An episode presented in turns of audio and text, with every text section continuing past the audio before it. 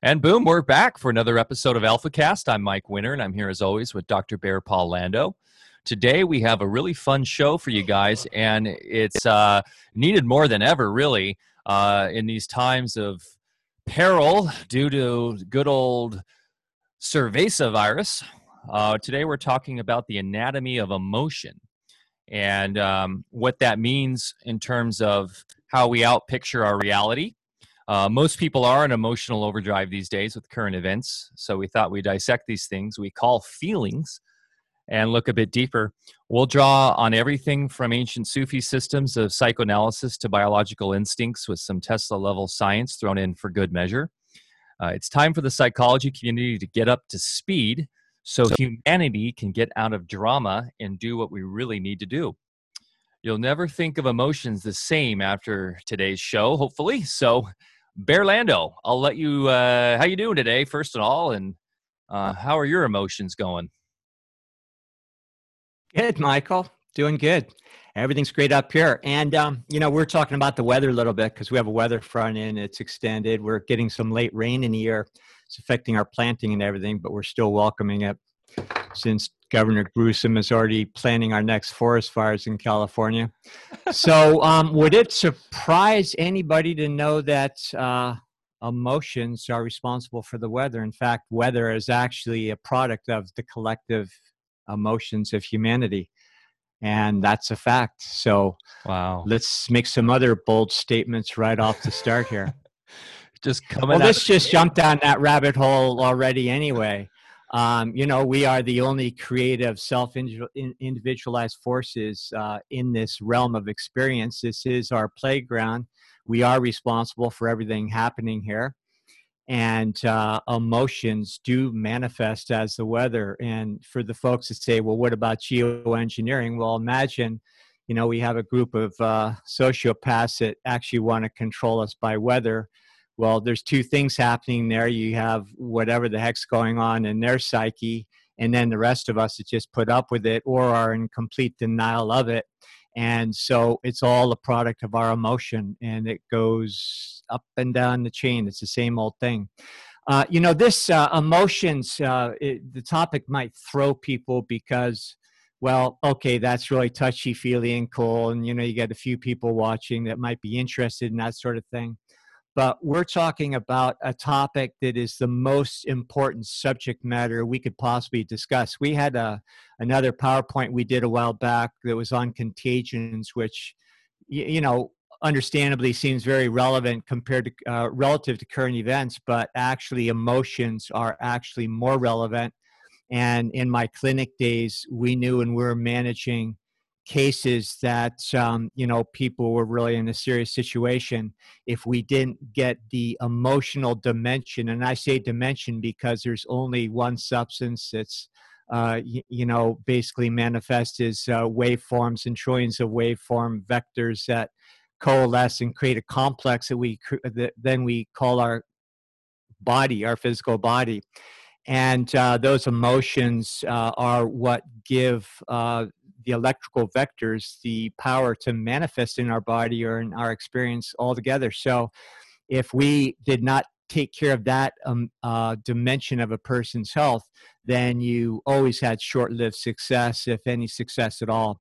And relative to current events, if we don't get this emotional component handled, uh, we're done because that's how we're being handled. That's how this whole farce is being orchestrated. And uh, being used against us. So let's just jump right in. Uh, sure. Mike, any comments first? I was just going to say, it seems like in modern the modern era, uh, the the idea of emotions has kind of been swept aside uh, because we live in such a mental plane these days, where everything is you know on Twitter and Facebook, and where all these conversations are happening.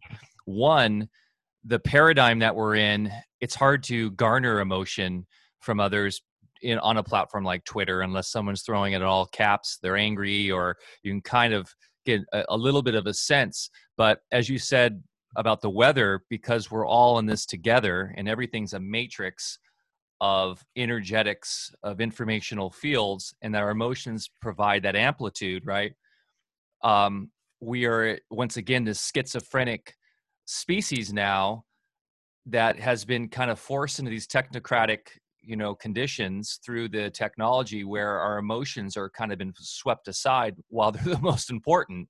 So it leads to this very chaotic kind of um, confused populace that is just shouting at a wall really uh, you know demanding like little kids uh, their voice to be heard um, where we are all kind of just lost in that sense because we don't have that traditional communal face to face you know in person connection where we can then vibe off each other's emotions and have a, a better understanding where what others perspectives are where they're coming from in that moment because emotions change from moment to moment. I'm sure we're going to go over all this as you know as a father with kids we, i see it in an instant from especially with kids from extreme happiness to extreme anger in a flash. And when you can kind of ride those waves of emotion uh, and connect with others as you said like in terms of the weather i feel like we have a better grasp on our humanity and a better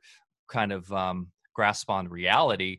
So it's really tough. I feel like emotions are as you said you know many people probably roll their eyes and go okay good feeling kind of podcast today but um, there's a whole science behind it there's a whole importance that we need to we really need to understand so that we can move forward in a way that will allow us to to re-empower ourselves as consciousness as this as this embodiment of the reality that is around us and so that we can control it better and that we can formulate it into really what we want to see moving forward.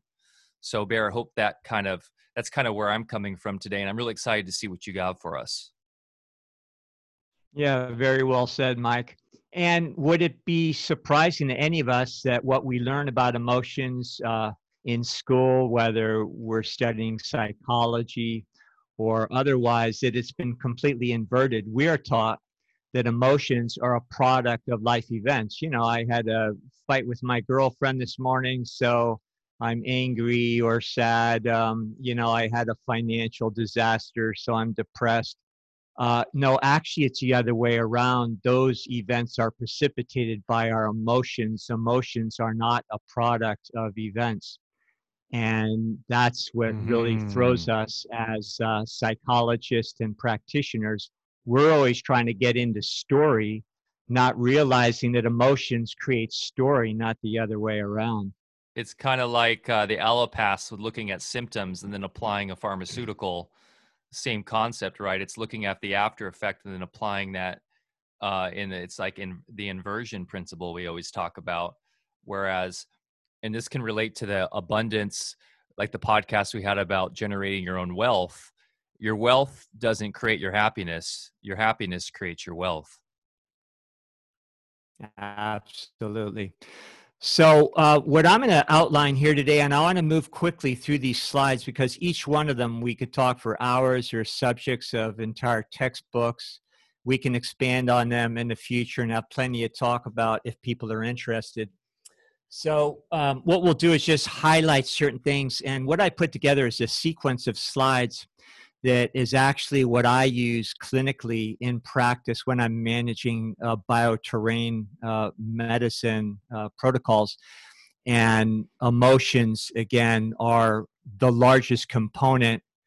It's uh, when you isolate those, what we call emotional uh, dimensions, it absolutely provides the catalyst for all the other bioterrain medicine to do its work because that's what will give the velocity for things to change, just like emotions give the velocity for our thoughts to manifest in this universe and create our reality in the first place.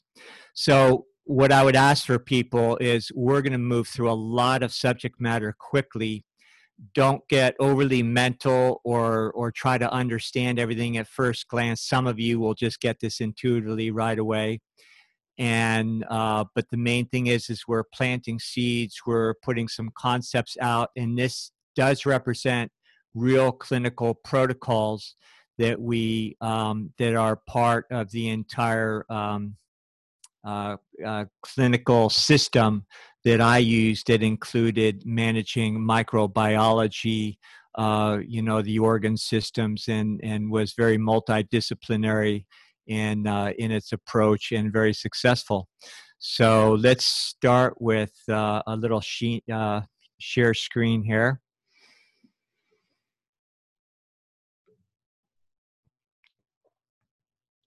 So the first one, the internal weather. Uh, you know, what I really hope to just put forth in this whole presentation, if anybody takes anything away from this at all, it's this. We take feelings, we take emotions way too personally. And if we understood them for what they really are, as real electrical forces, one dimension of our entire um, experience, then we would be able to deal with them uh, much more successfully and uh, not get so attached to them. So let's just make some bold statements right off the start here, and we'll just breeze through these. Mike, uh, if you or anybody in the audience has any questions, just stop me, okay? So first off, uh, mind produces thought. That's pretty basic. I don't think anybody could argue with that.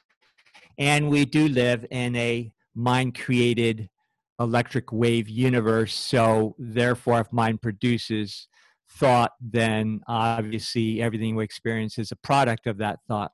And we talk about that all the time. Now, thought becomes an electrical event. It polarizes into electricity. That creates the vibrations that then we experience in a three dimensional intensity to give us this experience. Uh, motion is what we get when the two polarities are bouncing off each other. And the polarities in reality are just seeking balance. That's why sodium seeks chloride. It's uh, two out of balance elements. And when they find each other, they mate and they create a balance. Uh, just like a man and a woman come together, it's two different polarities, they create a balance. Emotion is when you have uh, the velocity, that passion. If you have an idea, for instance, even on the more the mundane plane here in our conscious life, we, you know, we want to achieve something or excel in sports. You know, then we uh, don't just sit around and think about it. We uh, develop a bit of a passion about it and uh, and you know put some effort behind it and then that creates the velocity so that that uh, those energies those electrical vectors are put into motion and they manifest. Otherwise you're not going to have manifestation. We can think and grow rich all we want but we're not going to grow rich until our thinking is fueled by emotion. And emotions can be of all types uh, toxic emotions will also create the intensity for manifestation, which accounts for why the world looks so stupid right now.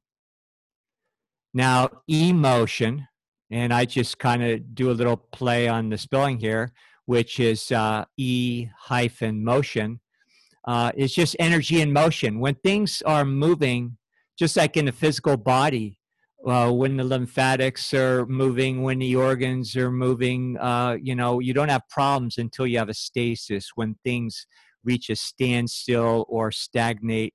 And uh, uh the next uh, little statement here, emotion, uh, when you take the hyphen out, that's what we call not just energy in motion, but those are stagnated emotions, uh, which account for what we think of as our lower toxic emotions and attachments to create all our problems and manifest the things we actually don't want.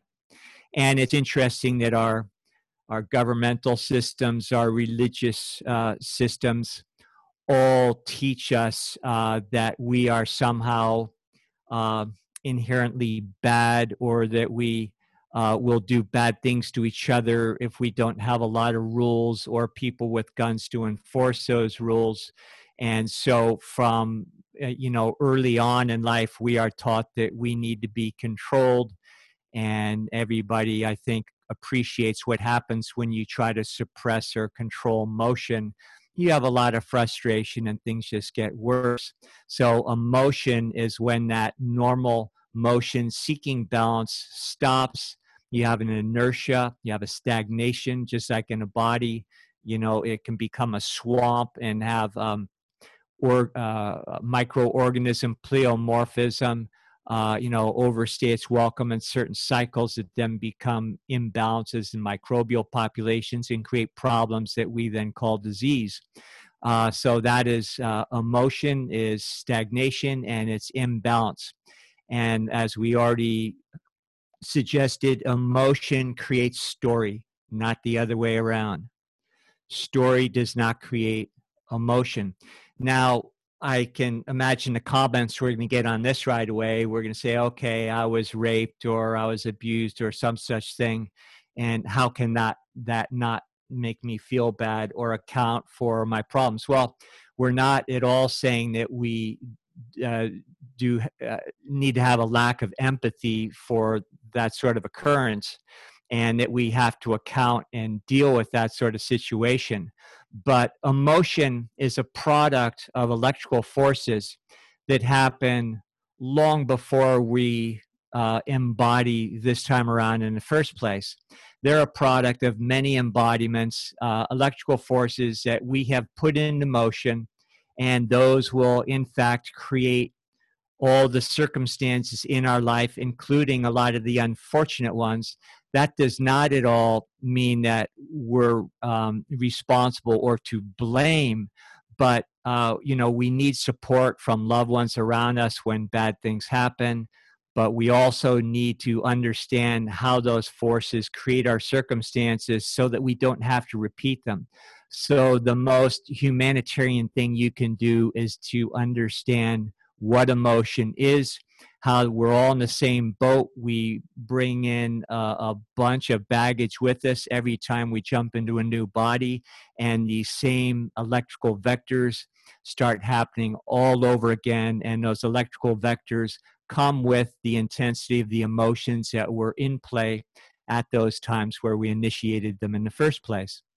So, and we also go ahead, Mike. I was going to say so in the typical inverted reality we live in, um, it, it, appears that oftentimes um, the victimization protocols that we're so subjected to, the emotions once again are an afterthought and are an effect from the trauma as opposed to understanding that this emotion idea is actually generated the trauma to begin with and it's this is empowering information because it puts us in the driver's seat of our own reality.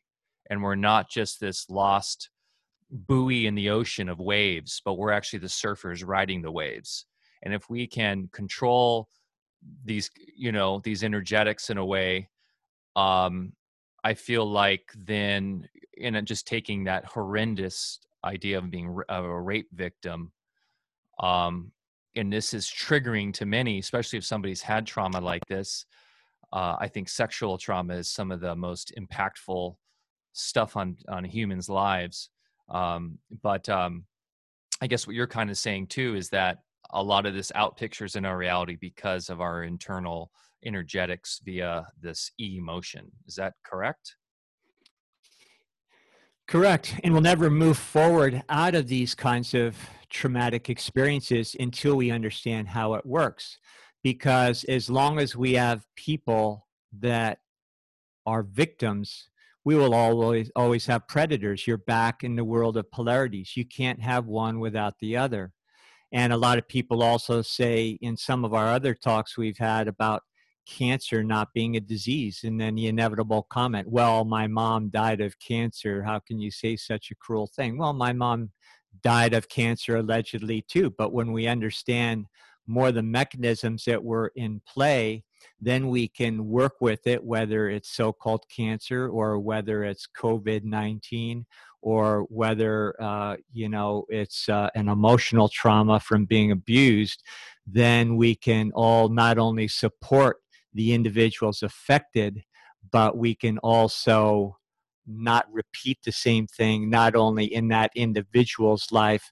but have them be an example for the rest of us. And, uh, you know, I've learned more from my clients than I ever did in school because until I put things to practical use and then observe the results, it was all academic. So my greatest teachers were those courageous souls that said, you know, I'm not buying the company line. They told me I'm dead anyway, so what have I got to lose? So they jump in both feet uh, on the emotional level in order just to try different, for instance, treatment strategies and uh, you know follow it through. Some people are so afraid to stop the conventional conventional treatments that even though they know it's killing them they're more afraid of not doing it even though they're gonna they know they're gonna die from that as well and it's even going to be more miserable. So those courageous individuals to say ah you know i'm going to try something different even though they're staring death in the face as they think uh, those are the folks that i owe my learning to because they walk their talk and they gave me the visual experience that uh, made me think that there's something to all this. Yeah, I, I and, and back on the victimization narrative storyline, you know, obviously right now we're seeing that pushed heavily in the mainstream. There seems to be an agenda there, and it's frightening.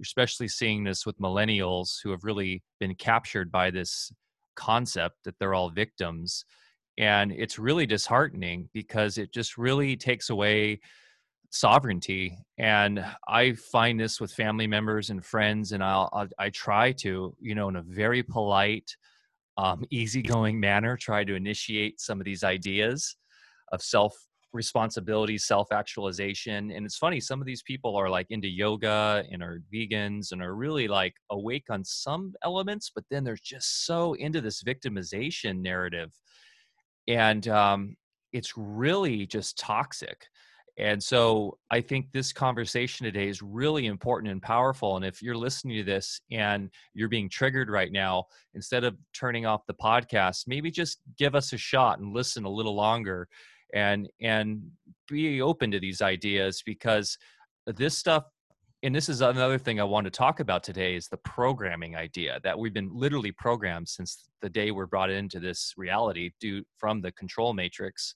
So I think there's a lot of control apparatus that we have to disintegrate in order to master our emotion, right? So there is an element of the mental here and understanding this. So I would love to dive into that as well, Bear. Yeah, social engineering, of course, has made it very trendy to be a victim. There's a great competition to see who's the greatest victim. And um, it really, uh, you know, just polarizes people even more.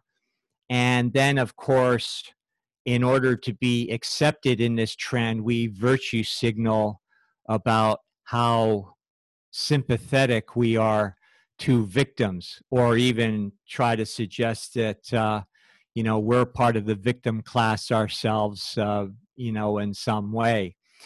And um, the the latest form of virtue signaling of course is wearing a mask. And if you're wearing a mask well that means you care about other people. So we won't jump into that. We've tackled that a lot with some really knowledgeable doctors that were guests on this uh, program that um, really helped us see through that charade. So let's move on to the next slide.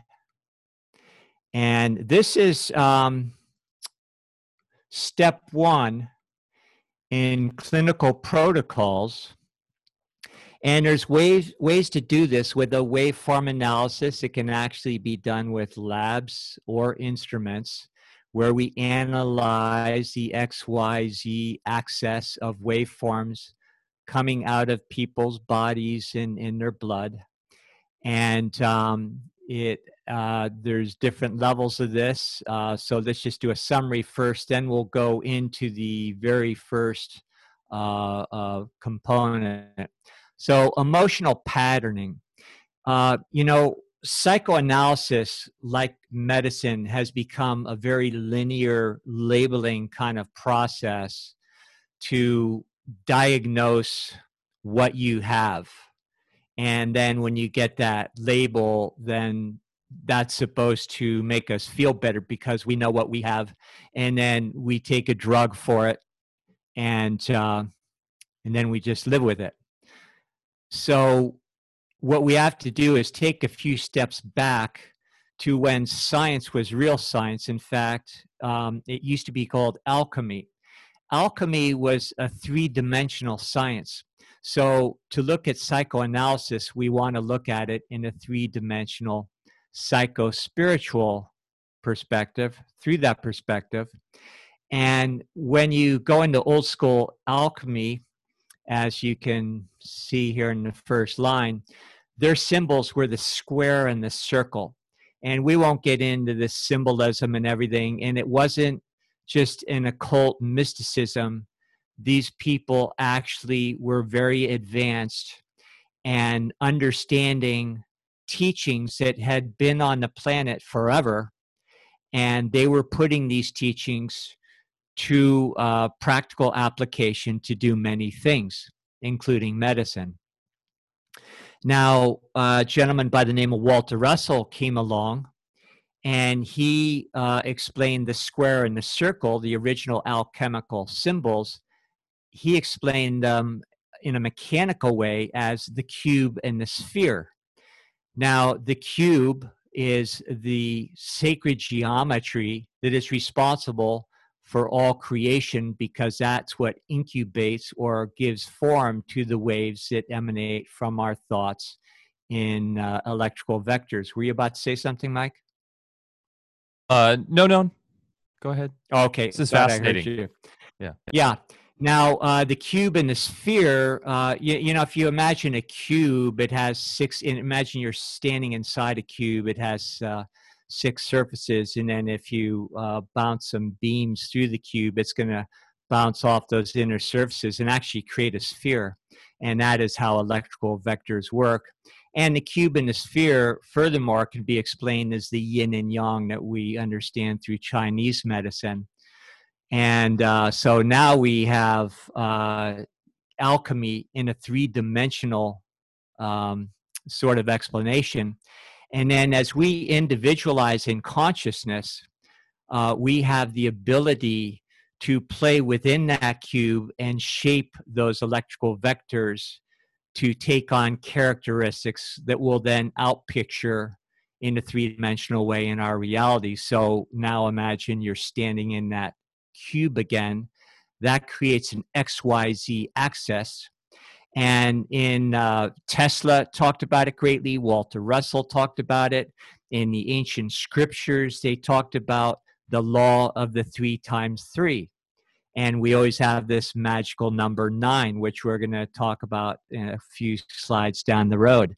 But the three times three represents the six uh, um, planes of the cube and your consciousness in a three dimensional thought form production standing in the middle of the cube, which creates three more, that creates a nine, and it satisfies the law of the three times three. And if you really get into the physics of this, it's not woo woo at all. You'll understand more about physics than you could ever imagine. And you can also apply those principles to technology and medicine and engineering and things will work. They will self renew, and you won't have all the problems inherent in uh, our technology and medicine today. So the first, uh, the next one down there, these are the areas we're going to go over very quickly. The seven rays. Now, um, in Walter Russell work, he showed how the elemental periodic, uh, the periodic table of elements, each element uh, occupied a certain octave, and each octave or, or level, if you could call it that, uh, is represented by seven tonal fields, just like the musical scale. Seven notes. We have uh, five sharp notes, but the seven keynotes, uh, it's it's the tonal fields, and they also represent colors. Those are the um, elements that those tonal fields are what we play with and nuance in unlimited ways to give us, again, all the characteristics of our experience.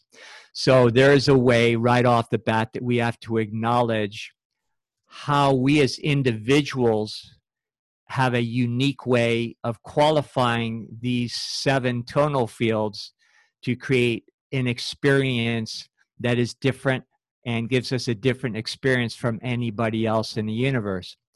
Uh, the next thing we're going to talk about is character fixations, which are core reaction patterns that are the baggage that we bring into this lifetime and give us a tendency to react to life events the way we do. And there's an ancient Sufi system called the Enneagram that we used in clinical medicine to help us understand that.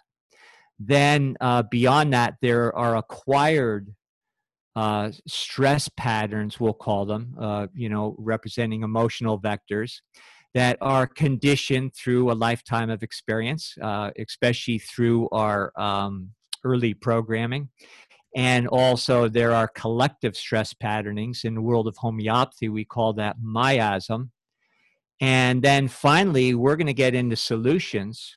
And the biggest solution we have to getting out of this emotional quagmire where we keep repeating history is our biology itself is um, programmed to express that through our body to let off pressure so that we can get off the wheel. So even our biology is unique in the mammalian world to give us uh, the chance to rise above basic animal instincts into a rational mode of behavior. So, those are the areas that we go through sequentially in our bioterrain protocols. So, let's start with the first wow. one that seven th- rays. this and, I was gonna say, okay, you're gonna go through each because I was like, this slide alone, and for those listening on the podcast, um, you can find this on uh, YouTube or uh, we're doing this on DLive right now, so you can join us live every Thursday at 10 a.m. Pacific Standard Time on our DLive. Uh, but we'll have these slides on our website and the blog, and um, so you can review these. But I was going to say, Bear, that slide alone is 15 podcasts. We actually did a podcast um, we did a podcast with uh, um, on the Enneagram Mono. with Mono Kretry, yeah, uh, which is really an amazing listen. I it was one of our first guest podcasts. I highly recommend it. We did it last fall, uh, so if you guys, uh, uh I highly recommend going back and listening to that. So anyhow, um, yeah. man, I have a quick question about the, the Mono. Uh, okay, go, go ahead. ahead. You go no, ahead. you go. I was just going to say, Mono uh, did a, a, great job. You know, it's just an informal chat, but uh, she's a practitioner of the Enneagram from Switzerland, and she's one of the best practitioners in the world. And she has uh, just a very relaxed, laid back demeanor and uh, maybe after this podcast, people can go back and glean a little bit more about what she was talking about because she goes very, very deep into it. We didn't get into the mechanics so much of it. I, you know, I kind of hit on the fringe a bit, but yeah, go back and listen to that one. Your turn. Okay, yeah. Um, I learned so much in that one, and it's uh, something I need to revisit too, for sure. Uh, but uh, on that first aspect of that slide, you talk about the uh, the initiation of the electrical force, or you know, the embodiment, the yin and the yang, uh, the circle and the square, the sphere and the cube. So, can we uh, imagine that as the cube and then the circle within the cube? Is that correct? Or are they separate? Yes. Okay. You can't have a sphere unless you have a cube. It's the yin and the yang. You can't have one without the other. Hmm. Okay.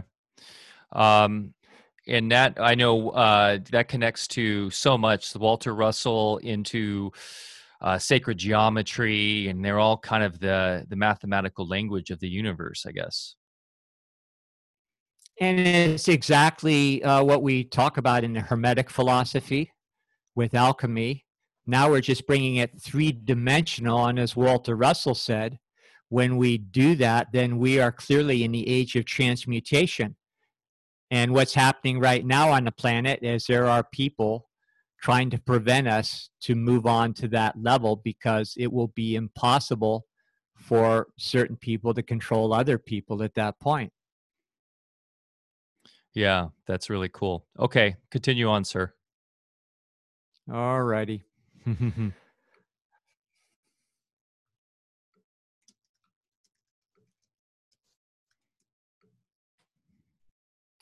So the seven rays.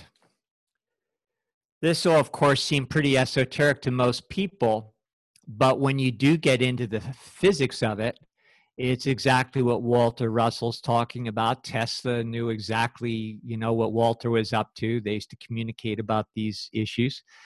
And it's what, uh, going back in time, uh, the Hermetic philosophy, the all the traditions of all time, Chinese medicine, they understood these seven tonal fields as being the creative forces that characterize every thought that we have and are given birth to by emotion. So uh, I have a process that I learned to do a seven ray chart on an individual when they came in.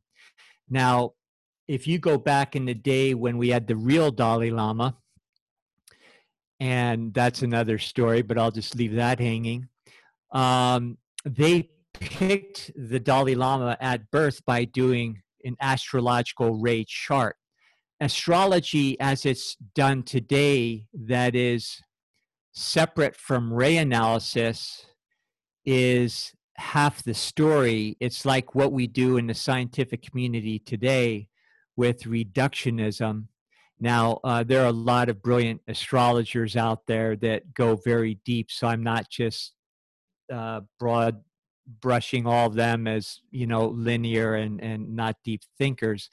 But unless you are integrating seven ray uh, analysis in other words doing seven ray astrology you're not doing real astrology. So back when they were to say pick uh, you know a person is supposed to be a healer in life and he's going to learn medicine or even uh, you know the next dalai lama they did a seven ray analysis and what they found is that uh, there are five spheres.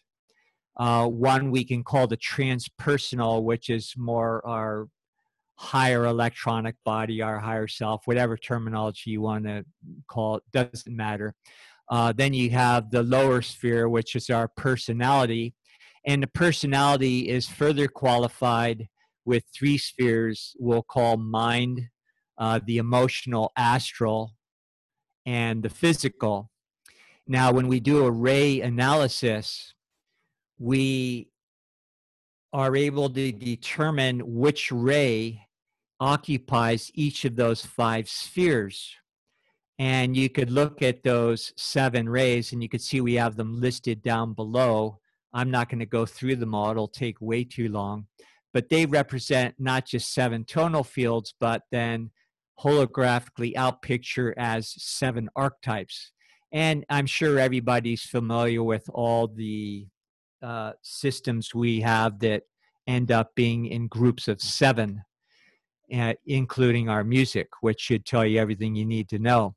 Now, each tonal field or archetype has its strengths, uh, you know, inherent strengths that it will uh, lend to our whole experience. And in the world of seven rays, we call them glamours, uh, which would maybe be your challenges. So again, you have a polarity within each tonal field, and how we at the soul level are given these uh, seven rays, one of the seven rays qualifying each of the five spheres, will give us not only a very unique perspective, but also a somewhat predictable mode of behavior. And at the level of the soul, as we embody our challenge, is to manifest the strengths versus the glamours. So if you don't understand, let's just say I'm doing psychoanalysis, I'm a psychologist or a psychiatrist.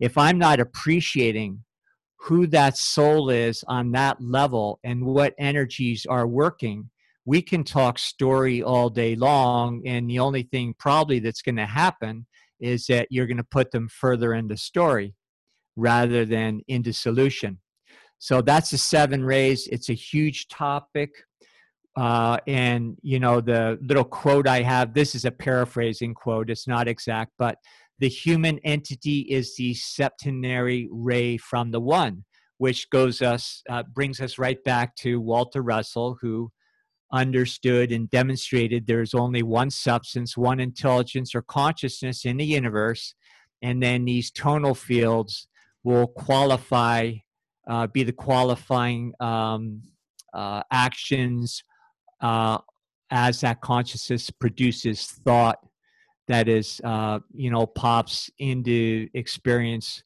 with the uh, emotional velocity. And then these seven rays are then used as the paintbrushes to give it all the nuances that we experience. How are we doing, Mike? We're doing great. Uh, lively chat. And this slide is uh, a podcast unto itself. Oh, yeah. Um, let me, uh, well, we'll go to the next one. I could uh, go on 16 tangents here, but I know we got a lot to get through. So I think we will uh, keep the seven rays for another podcast. Also, this relates to um, my studies with the Ascended Masters teachings. They talk about rays a lot. Uh, your twin ray, for example, too, and finding your uh, kind of like your um, soulmate um, that through the life cycles of incarnations and uh, it's, it's a very very important topic and something i would love to expand upon on a future podcast. So as consciousness has an idea for an individual embodiment like myself or you or anybody that's an idea that gives birth to an individualization of the creator. And because an embodiment is uh, a so-called physical event it has to be a product of electrical vectors. So doesn't it make sense that when that original idea of each one of us um, individuates that there are two polarities? And that other polarity is the opposite of you. And so we all have that so-called twin ray that's wandering the universe somewhere. And at the end of the journey you do reunite with that twin ray and become complete and balanced once again. Uh, soulmate is a little bit more of a romanticized uh, you know explanation. And this relates to the principle the universal law of gender too right? Because typically um, this is the opposite gender reflection as well. And so you're classically your twin ray would if i was in the male form would be a female correct? Yes. And we take turns through embodiments uh, with different genders. And uh, boy this is a real charged uh, kind of issue but there will be overlays from prior embodiments and so forth if that energetic was not brought into balance and even though we might be wearing a male or a female spacesuit, uh, if we do not at least try to bring a certain amount of balance into our being, regardless of the gender we express, then those um, gender imbalances can create confusion in succeeding lifetimes. And I feel like these waters are muddied even more because of the nature of our society and the controllers deceptions and inversion of reality where they play with gender. And so while there may be some um, really honest like you were just saying where there isn't some balances and we have some gender you know uh, unbalanced in the polarity there in terms of how people relate them their current gender you know uh, we also have the very um, uh, I mean, I don't know how I can call it. you know what I'm getting at here. This relates to our recent discussion about good old Billy, Billy. Gates being uh, potentially uh, a female that was inverted into a man, and it seems like the controlling class likes to really mess with this for some reason, as they're they love to invert and play with nature. Yeah, because when we achieve balance, we achieve our full power. And please, folks, don't read anything into this other than we all have created imbalances. And if there is any gender um, ambiguity, we'll say it's not because we're bad or we did something wrong. It just means that societally instead of understanding that that is a very potent force that sexual polarity in fact we live in a sexual universe you cannot manifest anything unless you have the yin and the yang mating two electrical uh, vectors uh, mating and creating the reality that we experience, and our bodies are no exception. So uh, rather than cultivating um, a programming that keeps us in confusion about our very nature, uh, we should be uh, coming into a place of knowledge so that we can seek that balance for our own individual journey as well as uh, a better culture as a whole. And of course, we've made it into an issue of division. We've created victim classes and all manner of things that are only making things worse. And uh, understandably, in past times, there were periods where people were persecuted for exhibiting imbalances, and we all have our imbalances. And you know that is absolutely wrong. So, you know the the programming plays on those unfortunate instances to create new victim classes, but perpetuates the imbalances in our disempowerment. And that's what we're trying to say. And I'm sure I'll get a lot of hateful comments just for saying that. But hey, we're just talking electricity. I've got no skin in the game. None of us should have any skin in the game. We should just all want to know the truth so that we can love each other and create a better world. Amen to that. Okay, let's continue on with the Next slides. slide. we better get out of there before we get into more trouble, right? oh man. But that is great I point. know, It's like it's all about empowerment, and when you understand, if we had a truly, if we had a, a, a society and a culture that actually cared and wasn't controlled by psychopaths, um, we would have, uh, you know, this all nipped in the bud, where we would have uh, a caring kind of aspect towards those imbalances versus uh, the victimization that is uh, used to create the polarities, the dissension, the the hate, and the uh, confusion. And we also live at a time where I don't know about you, but I don't know of one person in my circles that really cares what anybody does in the privacy of their own home. I mean, people just don't care anymore, which is a good sign that we have reached a, a level of maturity.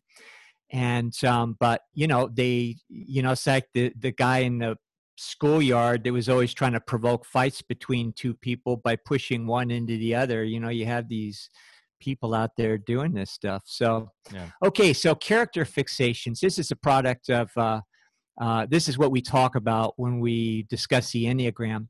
So, after a seven ray analysis, it's very helpful if you're a practitioner of any kind, whether it's a biological medicine or, uh, or if you're more into pure psychoanalysis.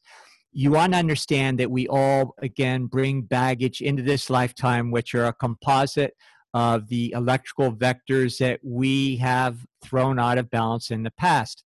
Now, in a waveform analysis, you will look at spheres in an XYZ axis, and you can determine the distortions, um, the, uh, the, the direction of the distortions, if it's going kind of southeast to west, and, or, or any version, uh, then it's going to tell you what these uh, vectors are doing as far as creating tendencies on the emotional level. So let's go to the chart and this will bring us even though this is the sufi and the alchemical understanding this goes right into walter russell waveform mechanics. So you start with singularity which is just stillness. There's nothing. The creator is pure consciousness. And by the way we're all an individuation of the creator so we're not at all suggesting that we're separate somehow. There's no separation. We are part of the one so when that stillness has an idea, it creates an electrical vector that then polarizes.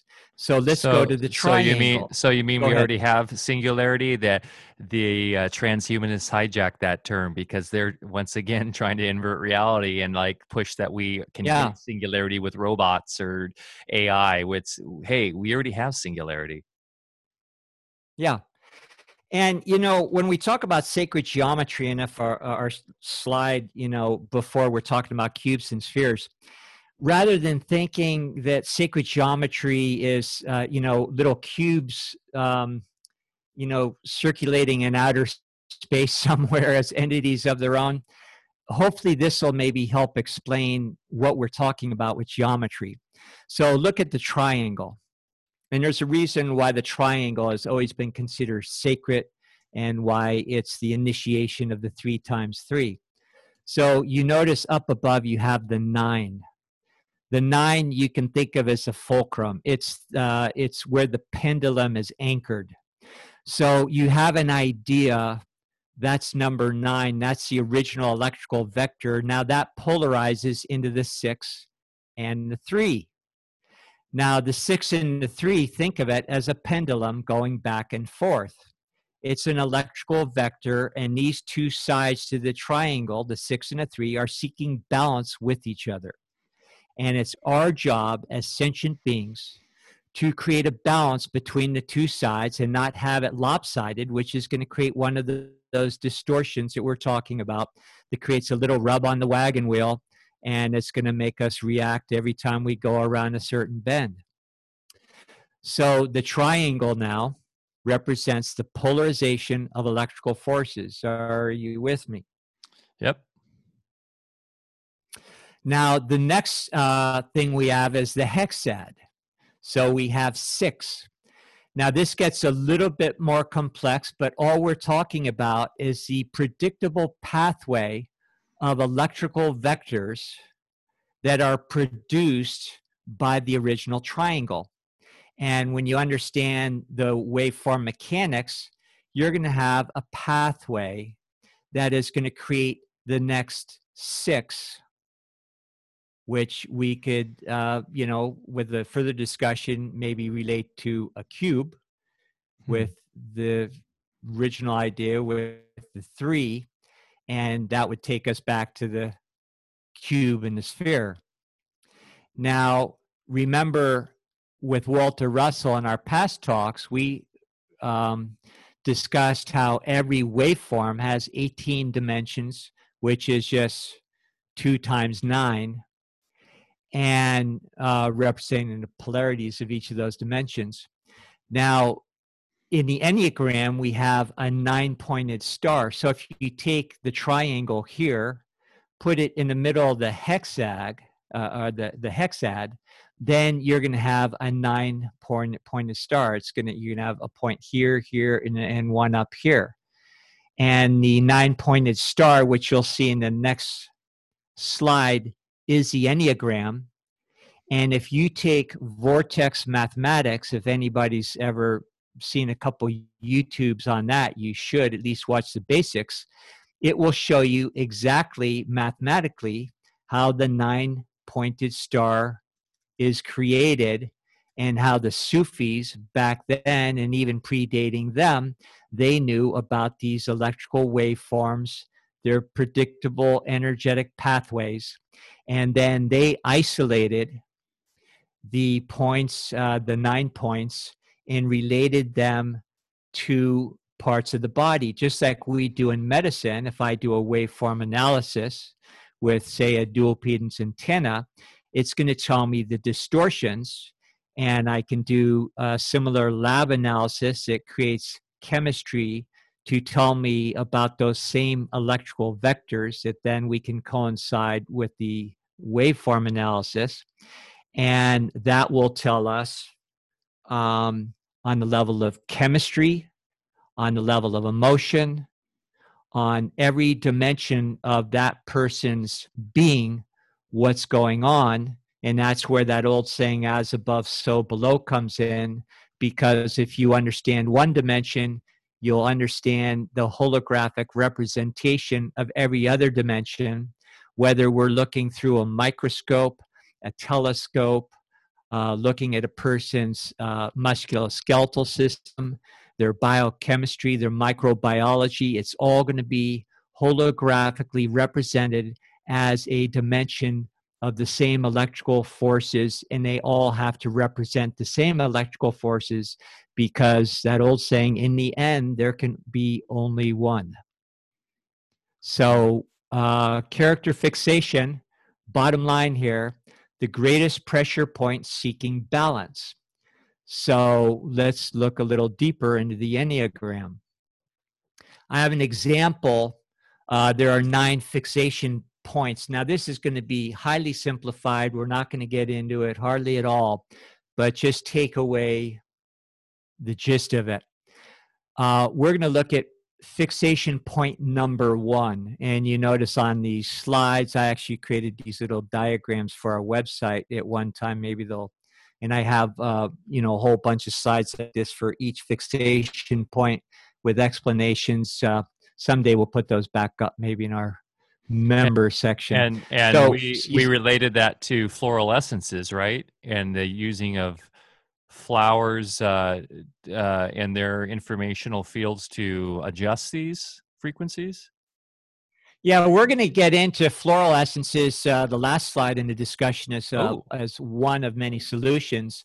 And what I do clinically is based on all these things we're talking about, I make topical creams with essential oils and floral essence and other uh, homeopathic bases that drive these more effectively, uh, the informational fields more effectively into the body. Sometimes we have to put them on neurological zones and and other things that make them more effective and get those informational fields, uh, you know, where we need them. No different than if you put some software into a computer. So um, here we are, the Enneagram. Fixation point number one, example. So look at number one here. You know, I have that uh, kind of highlighted in a darker color there. So here, uh, the nine points. This is what we're talking about. Now we have the triangle superimposed into the uh, hexad, and we have the nine-pointed star. Now you can differentiate the three areas of the Enneagram into body, head, and heart. Now, on an emotional level, if you happen to have a distortion that creates, uh, you know, an effect up here in the 198, uh, and it affects the body, you're going to have, let's say, anger issues, okay? And uh, down here, head, which is more pertaining to people that are more mental by nature, uh, you're going to have a tendency to go more into fear. Now, all of us have experienced all these emotions, and there's a reason why we don't just experience you know uh, the main fixation we have on the enneagram because we have a lot of condition programming and things that you have to account and clinically you also have to sequentially know when to go into any one levels uh, uh of either enneagram or seven ray analysis or um, or uh, stress patterning that we're going to talk about next. And that's the art of clinical medicine is you have to have a system that does things in proper sequence. Because when you're doing emotional deconstruction, we'll say, if you take things out of sequence, just like when you do the same thing with biology, uh, and that's what we do a lot in conventional medicine, you unearth things that uh, you, you know it's really better to let sleeping dogs lie and so just like when you're in the trades you know you need to do things in proper order. You need to do that especially with emotional deconstruction because you can create a lot more problems and even create more physical problems if you don't handle the emotions right. So uh, the head is the fear the heart. We get more into the tendency of shame and that sort of thing you know the uh, you know, I'm a recovering Catholic, so um, you know, we have a kind of a patent on on shame with original sin and sin and all that business. Uh, so instinctive anger uh, is, uh, you know, these we, we would call the instincts, and anger is the instinct of one in our example. And now, when you look at the wings over here, remember each of these points one through nine, when you study them, you're going to find they are qualified in different ways, different tendencies. And then each of those tendencies can be further qualified in a myriad of ways. So just keep in mind, this is very simplified what we're doing here. But let's just say you're a one on the Enneagram. And again, there's ways that you can det-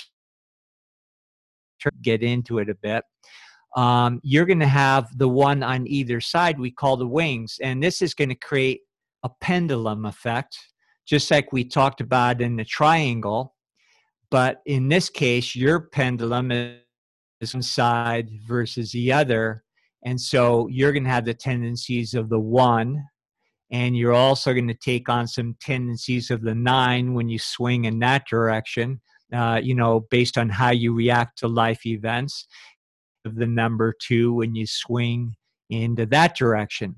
And then the next thing, moving on very quickly, when we get to the hexad, we were talking about earlier where energy flows in very predictable depending on what fixation point you are when you're in stress you'll tend to move towards one particular number which in the case of the one will be towards a four and this is all um, just kind of take it for what it is right now. And then you know if you're moving in stress in that direction you will have a tendency to manifest more the challenges of that number rather than the strengths so you uh, look here uh, in this final point here. Uh, it says when you go towards four as a one you'll probably get a little moody and irrational in your perspective um, oh sorry i had that i had that totally backwards i have to fix that slide um, so uh, yeah, four moody irrational. No, that's right. Uh, this is what I have wrong here. I should have stress uh, over here and positive integration over here. Sorry. So when you are, on the other hand, moving in a positive direction of growth, you know, you're just doing a lot of inner work and really trying to understand yourself. Then you're going to move in a direction of a seven and manifest the strengths of a seven, which are more of a spontaneous. Uh, uh, demeanor, you know, that's based more on just joyful expression. So that's the Enneagram in about 30 seconds. And uh, please realize, everybody, there's way more to it than that. It's a science, it represents physics, uh, again, vortex mathematics, waveform mechanics will explain all these forces in detail and then also help you understand how all of the dimensions of those waveforms manifest also in the dimension we call emotion. And that's what the. Sufis understood and made a big deal out of because emotion is what makes us tick. Human beings are not rational um, beings, we are emotional beings. Otherwise, that's, we wouldn't be able to put ourselves here in the first place. And that's why transhumanism will never work. Perfect. Uh, fantastic point. Fantastic point. Yeah, and that's so. Let me go ahead. I was going to say um, the science behind the enneagram is just blowing my mind because I've been working on a lot of inner work and journaling, and you know, this is a, like a really fun uh, topic that's exploding uh, on the self help world as people taking responsibility for their growth. And I think if you can kind of pinpoint what type of personality you are in the enneagram then you can be more empowered to to take the right steps towards that growth. So that's cool. Yeah. And uh, back up a little bit to the seven rays if anybody wants to explore more about the seven rays uh, this is volume one of uh, tapestry of the gods. Here's volume two. Um, I was aware of this information through other readings, but um, the University of the Seven Rays did a good job in putting together manuals for people, especially that were going deep into psychoanalysis. And there are a lot of great psychologists and psychiatrists out there that uh, use your training to go into this level. And Tapestry of the Gods is a good manual to help you understand constructing a seven ray analysis for yourself or for somebody else. Okay. Got it. Let's see what else we've got here. Okay, so the, the next level we want to go to is stress patterning. So, to summarize, the seven ray is what we construct at the soul level to give us um, the perspective for what we need to learn in any given embodiment. Then we went into the Enneagram, which is our uh, collective uh, energies that we have put into motion prior that then we bring in, and those we represent another level of complexity of things that basically we need to take care of because we're the ones that put those ener- energetics into motion, and it's our responsibility to bring them into balance. Now, stress patterning, just to complicate things further, in any uh, lifetime, of course, we are a product also of our social programming. And let's just take, uh, I should read what I have here. So, conflict energy, what is that? And the first line here stress pattern equals the resistance to life's events from an inherent inclinations.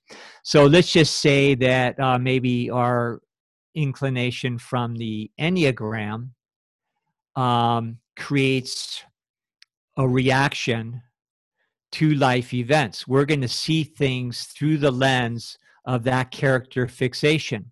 So rather than just um, experiencing events in a very neutral, bipartisan way, we're looking at it through the lens of our character fixation, and that creates a reaction or a resistance to these events that then compound our whole emotional, the intensity of those emotional experiences in the first place. So, a stress pattern, as we said, personal filter based on our inclinations that suppresses unencumbered experience. So, rather than just having an experience for what it is in an unencumbered way, just unconditionally accepting it, and dealing with it, we react and therefore have a very hard time um, getting what we need out of it because we're projecting through our own programming. Now, which brings us to the next one early programming. External belief systems compound this conflict. So uh, that creates conflict energy, which creates real emotional back pressure created by the stress pattern. So, um, early programming is based on other people's belief systems. Uh, as parents, we all mean well. As teachers, we mean well.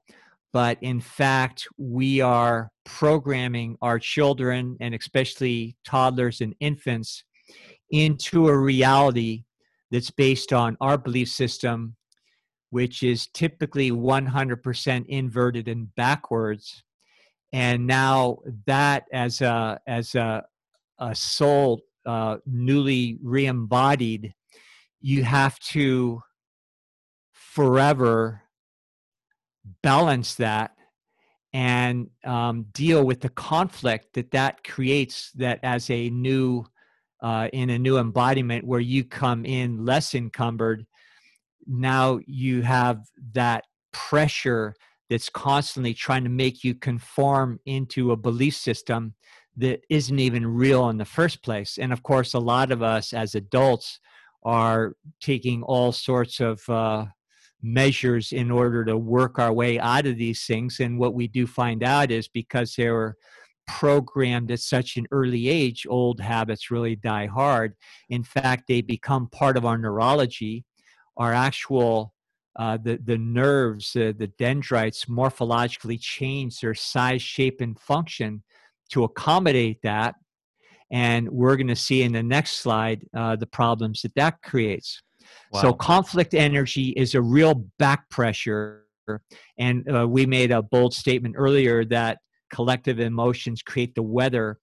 Well, just like uh, we'll see again in a moment, how this back pressure accumulation of energy will create traumas that blow up in our face during life collectively those are in the atmosphere and create what we call storms tornadoes and so forth and even uh, you know the people that start constructing that with geoengineering. And so weather is a, another holographic expression of humanity's um, emotional state.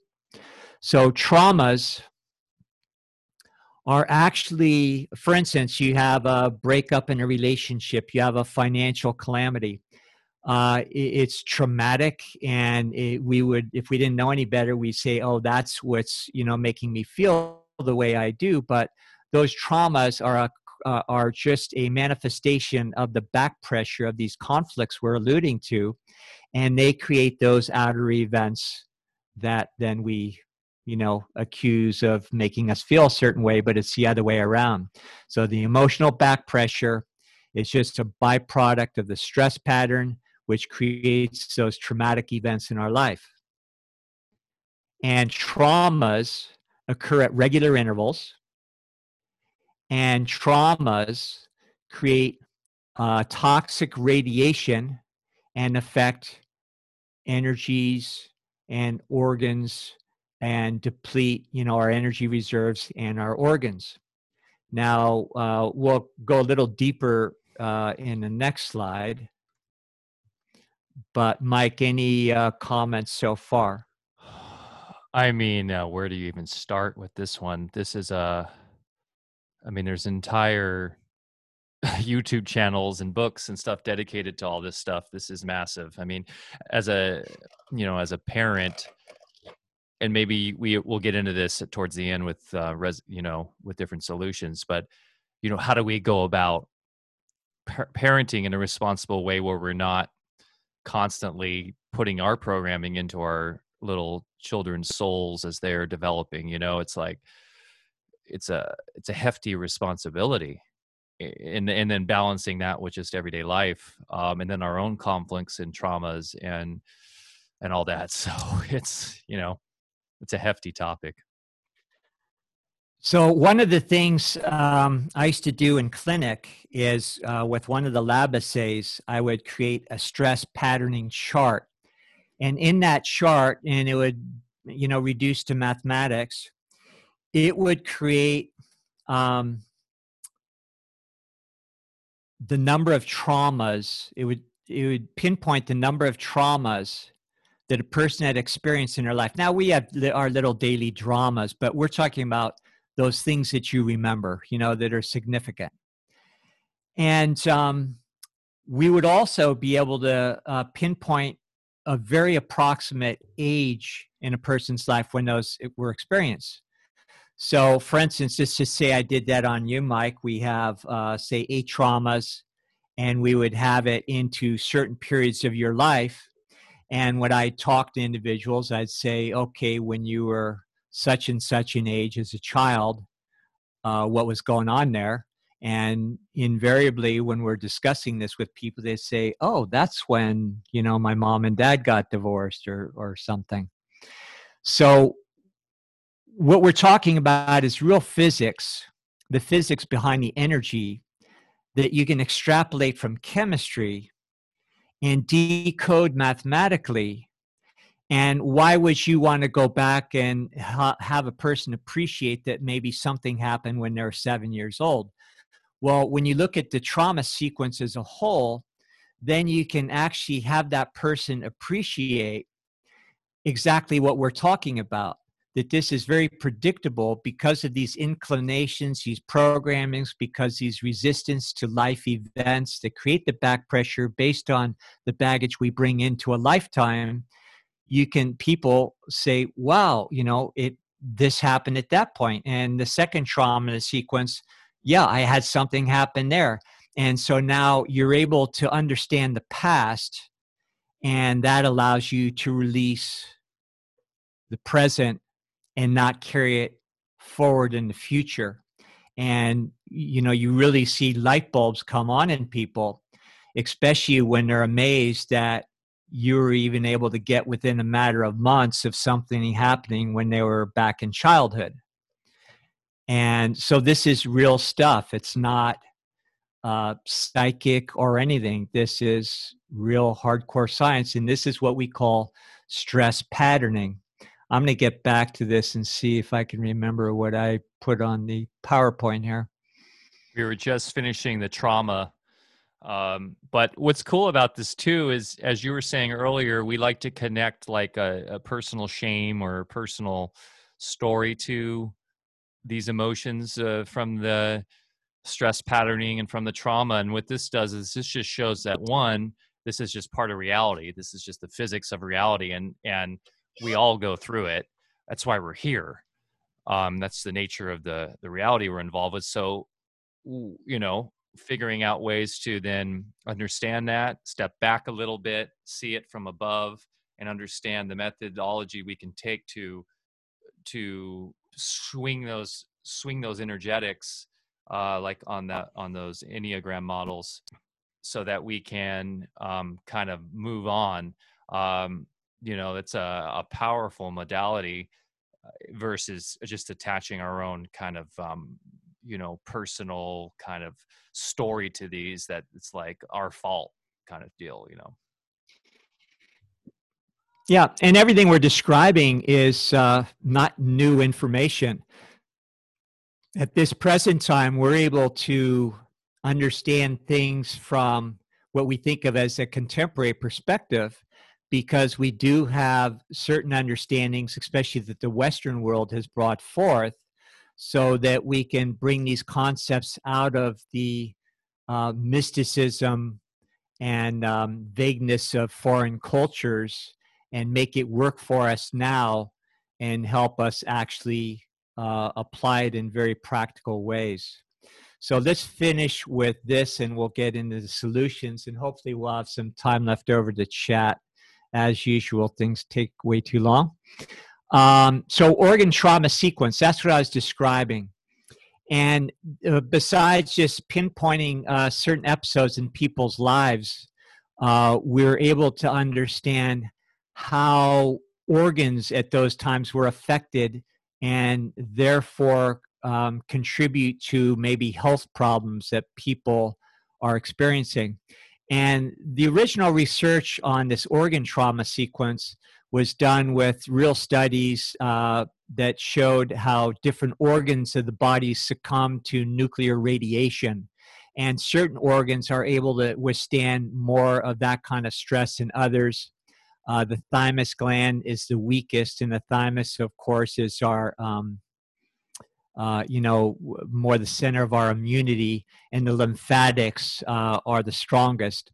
So, depending on the numbers we would come up with, we could actually see what organs were affected, uh, you know, most at different points, and then how, again, they're contributing to people's present problems.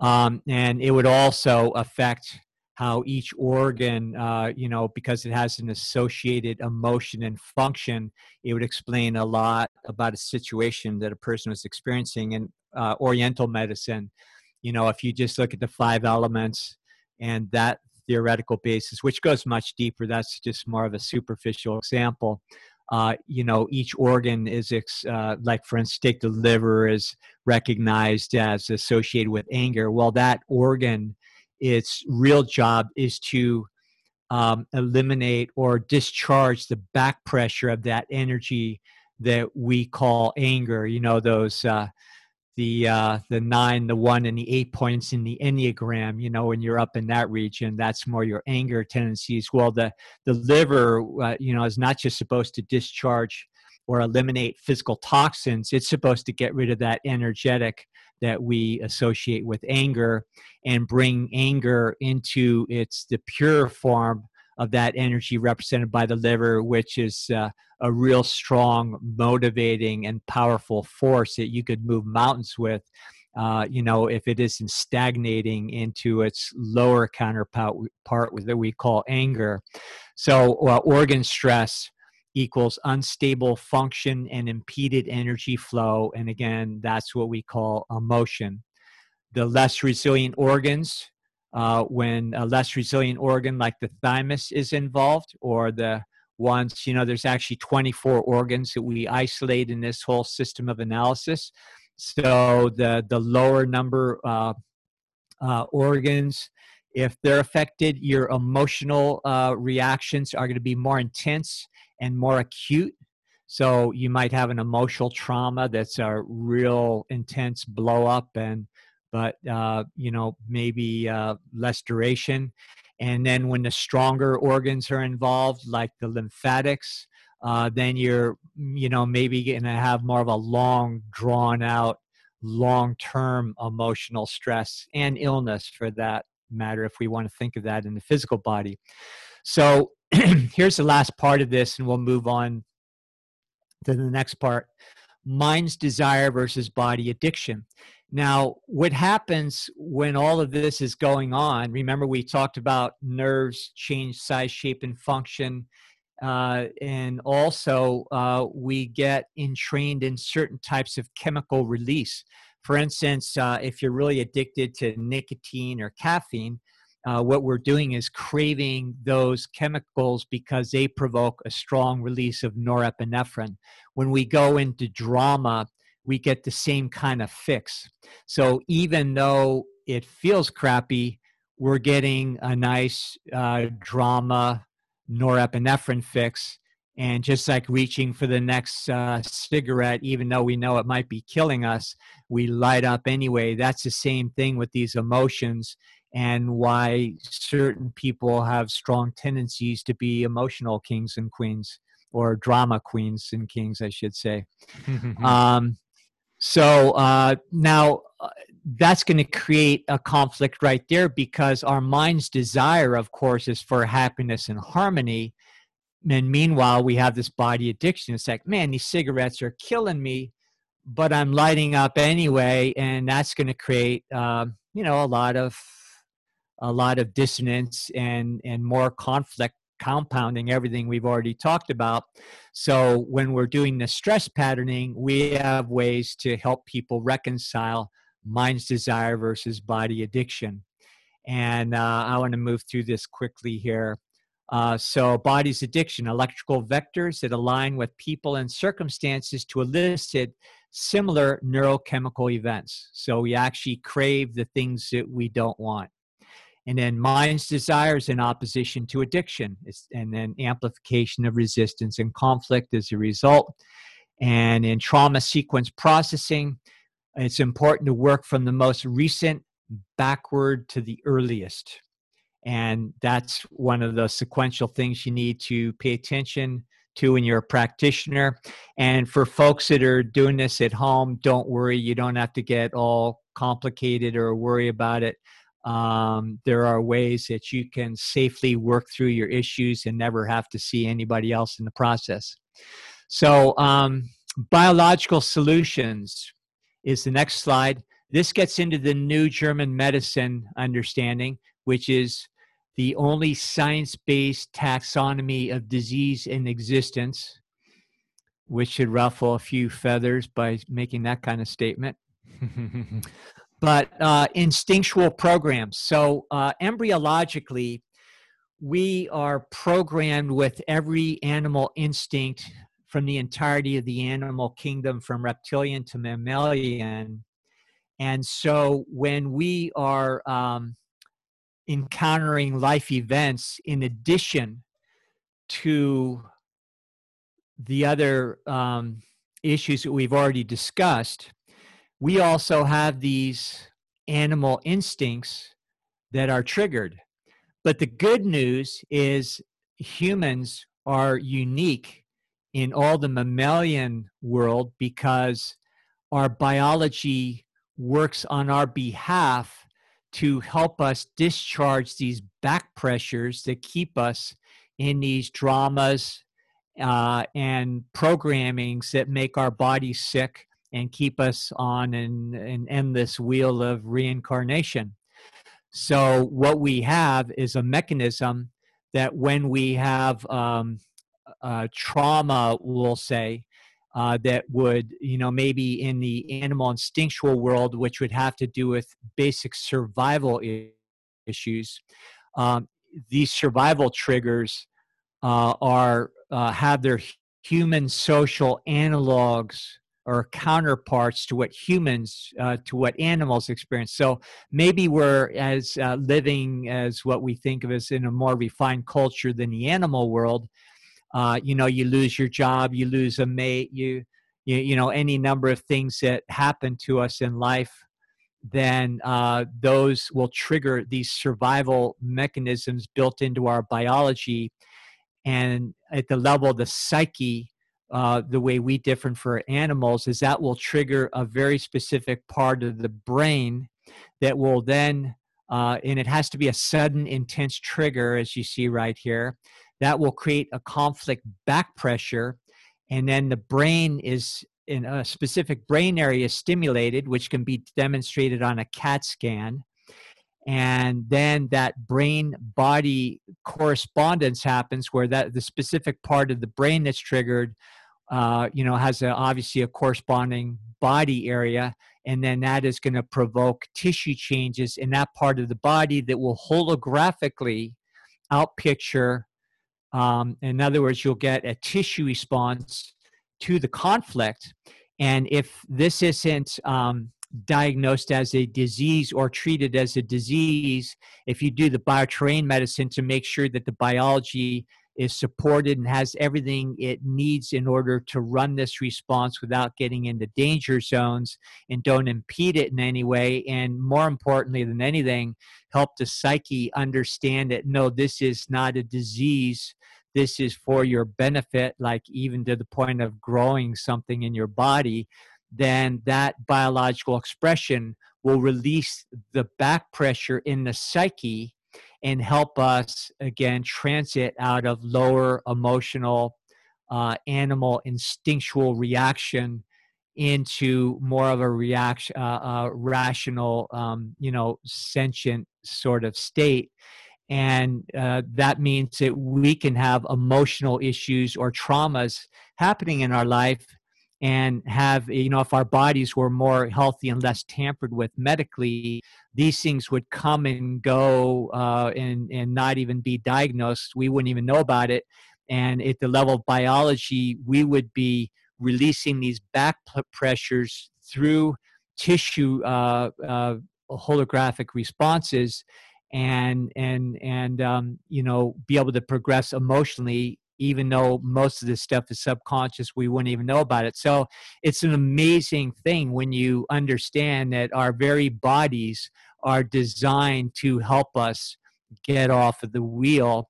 And it doesn't always even have to be a conscious process, it's just happening. It only, you know, becomes a problem, and we take away that normal mechanism when we tamper with ourselves or through ignorance think that you know we have to fight disease and microbes and everything else we've been talking about lately. So uh, biological plateaus are when these uh, processes are tampered with. We have tissue changes they're diagnosed. What happens when you go to the doctor and and a priest you know that's wearing a white robe that we have a strong belief system that they know more than we do and they say well you better go get your affairs in order that's going to create a diagnosis conflict. It's going to compound the back pressure of the original conflict that necessitated the tissue change in the first place. And now you've got a way worse situation. And then, of course, you throw in pharmaceuticals and other sorts of modalities that sabotage on a biological level the, you know, the body's ability to go full circle and impedes what it's trying to do. Then, you know, then you have uh, real predicaments. And then uh, you can also in life have repeated triggers. We could talk a lot about this, which creates what we call a hanging conflict. You know, you might have an allergy uh, symptom, and it happens every spring. But what we aren't appreciating is, well, you know, it's not because you are having a histamine reaction to that particular pollen. Now, that is happening on the biological or the chemical level, but that's not what's creating the whole histamine release in the first place. What is happening is that at one point in your life, uh, you were had one of these uh, traumas affecting your psyche. You may not even remember it or be aware of it, and it might be at a, a certain time of year when certain pollens were prevalent. Uh, it might be when you were, uh, you know, eating a certain food and now, from that point on, every time you are exposed to that same so called allergen, it's going to create the same physical response. If you dive more into New German medicine, you're going to understand that even allergies are a product of a psychological trigger, and all the biology just like microbes that we find at the scene of the crime, uh, then are circumstantially blamed for our physical symptoms. Now, uh, we'll finish up here and I'll, I'll let you jump in, Mike. Uh, another thing that's happening on the planet now with all the contaminants we're exposed to, we have uh, it it uh, depletes our resources. Uh, you know, just the, the basic nutritional reservoirs and and and also depletes uh, you know our energetic reservoirs. It it uh, impedes the function of organs. It weakens our organs, and so when these conflicts happen and biology uh, creates one of these uh, program responses for our own benefit. Now the body is incapable of running the whole program uh, full circle, and we get another one of these, you know, just like a hanging conflict. Uh, you know, it makes it, uh, you know, we get on one of these biological plateaus that can actually be dangerous. So, in uh, bioterrain medicine, we assess the body and find out where it needs to support and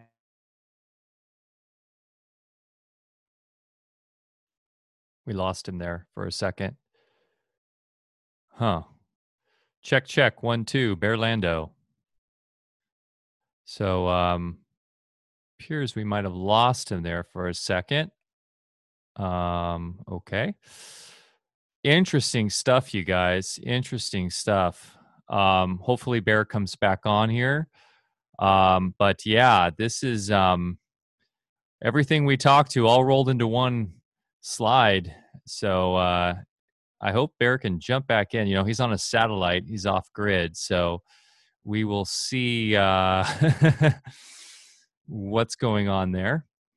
But uh, it looks like we might have lost him. So uh, he'll he'll jump back in in a second. Uh, so guys, anyways, uh, you know, for me, this is so important because what we're seeing right now with like we talked about the contagion idea and, and everybody harping on microbes causing disease we can see right here and there it's much more complex. Reality is much more complex and it all comes down to our own emotional state and as both individuality and also as a collective and and it looks like we've got bear joining us back again um, okay yeah, we lost you there for a second. That's okay. I was just uh, stepping in there to uh, talk. So, um, so let's slide back up. Uh, did you lose your internet? Yeah, I think so. It's it's back on now. Yeah, you're good. Okay, so um, where'd you, where'd you lose me?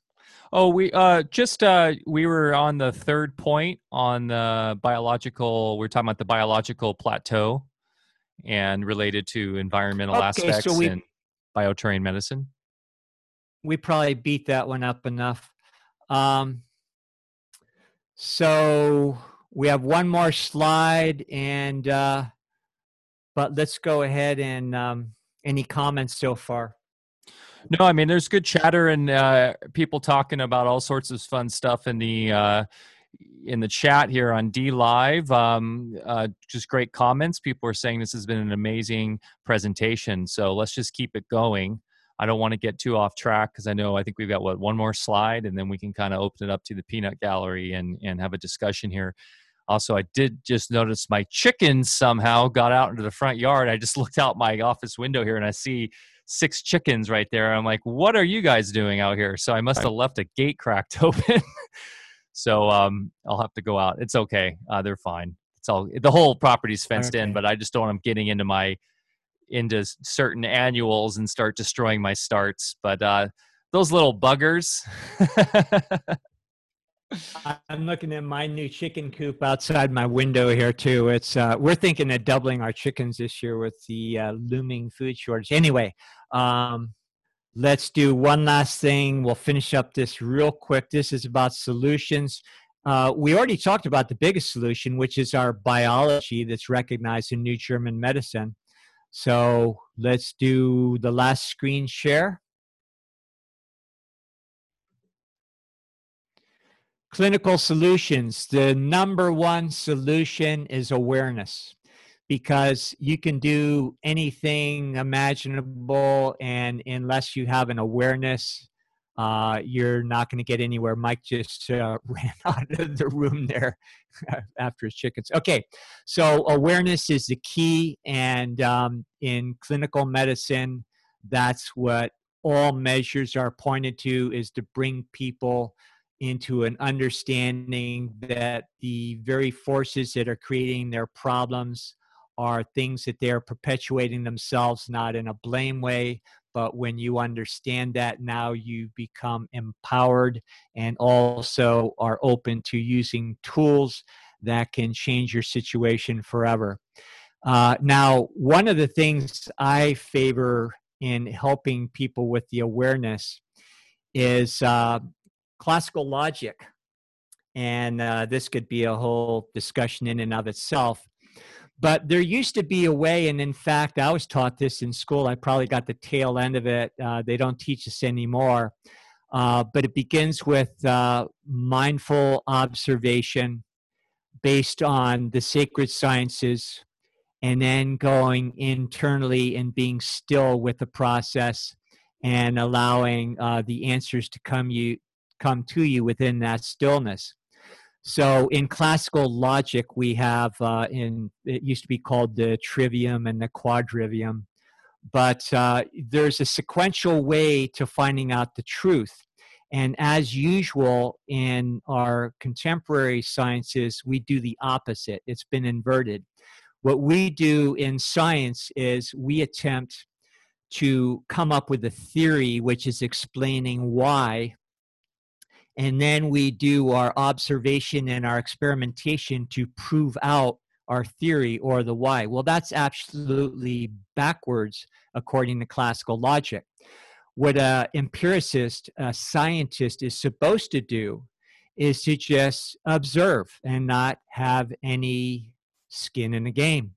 So you ask yourself questions. The classical questions are who, what, where and you just gather information. In classical logic we call this grammar. So you're just getting all of the the data that you need. And once you spent substantial time doing that then you can start to use your reason why what you have observed is what it is. And then now you have a theory, uh, theory or an assessment based on fact rather than the other way around. And then you take that information inside and have a dialogue with yourself, or if it's not in the world of psychoanalysis and it has to do with uh, other levels of uh, uh, science or our physical universe, we can have dialogues with other people in the same endeavor and put our minds together and see if we can come up with some solutions based on what we observe.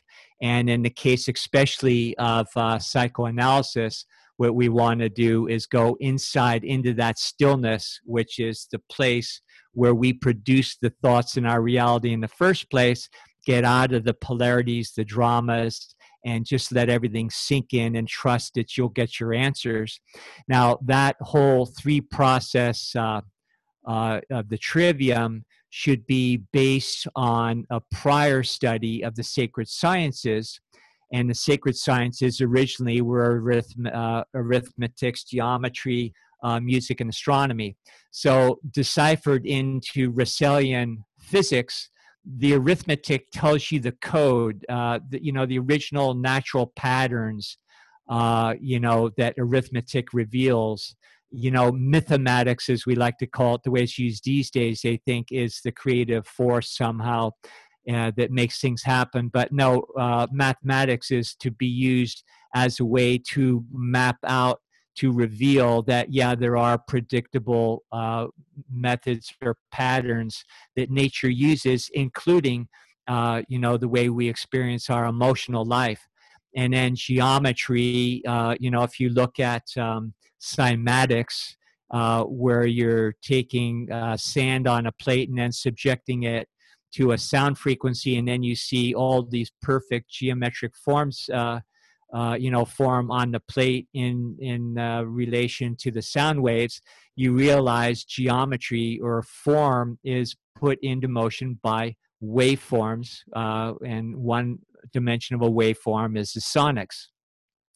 And then music uh, you know in the traditional quadrivium system in physics now we understand well they're just talking about frequency which is the length and the patterning of the waveforms that give all the distinctions uh, to our thoughts our feelings and physical manifestations. And then astronomy uh, is really we're looking at the universal patterns so if you notice uh, things on any level, whether you're looking at the stars or looking under a microscope, you see the same patterns happening over and over again. So when you have those understandings that people like Walter Russell put out for us to very easily comprehend, and then you go into the trivia method, and in this case, we're talking about applying this to psychoanalysis you're going to come up with some really good answers and awareness as far as how you got in your present situation. So, awareness is key, and there's even a methodical way to go about building your awareness, and that's what I was trying to do through the trivium and quadrivium. Okay, so far, Mike? Yes, it would be great to see schools go back to this instead of uh, gender studies. Go ahead. Yeah, and answer recognition. So basically, you get a high SAT score because you went to some clown that uh, teaches you how to take a test, uh, and and you you know you you figure out how to get a right answer on an objective test, and then you get a dog bone for the right answer. Uh, boy, we've, we've really come a long way, haven't we?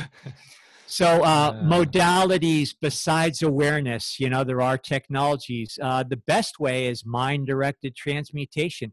Remember, these are tonal fields, and just like sitting down at a piano keyboard, you can, eh, you know, work that keyboard and go up and down all the ranges and, you know, transmute one note into another and create any kind of harmony that you care to once you get the hang of it.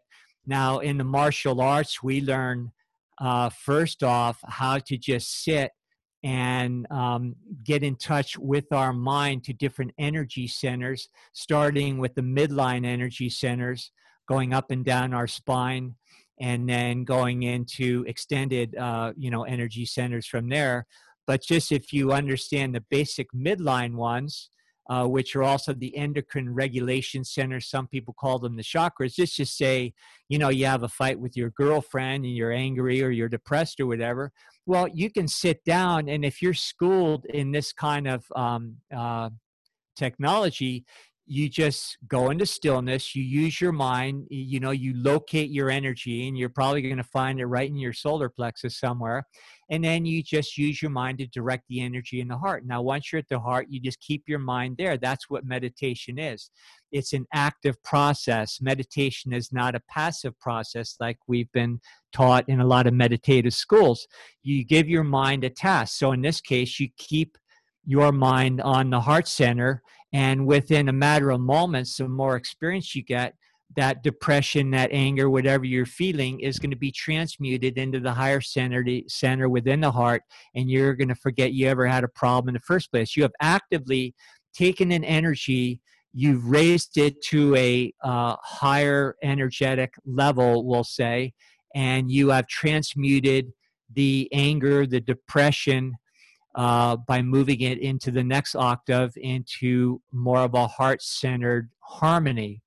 Uh, you can also be even fancier and understand how every tonal field that's represented in uh, those same centers we're talking about has associated colors. So um, when you understand what colors do, uh, you know, the counterpart part of these tonal fields, then you can use those to transmute energy. The highest uh, color, you know, you can use is violet. And just like ultraviolet, we know, um, you know, is a very good disinfectant in the physical world. Well, we you can use your mind to use violet. That's not the only color, but that's the ultimate way to take, um, we'll, we'll say, uh, uh, you know, kind of a toxic emotion and transmute it uh, to purify it into something that's not going to be affecting your body or your well being adversely. So you can use your body itself to move these energies to places where you know you'll achieve that transmutation. You can couple that with color visualizations.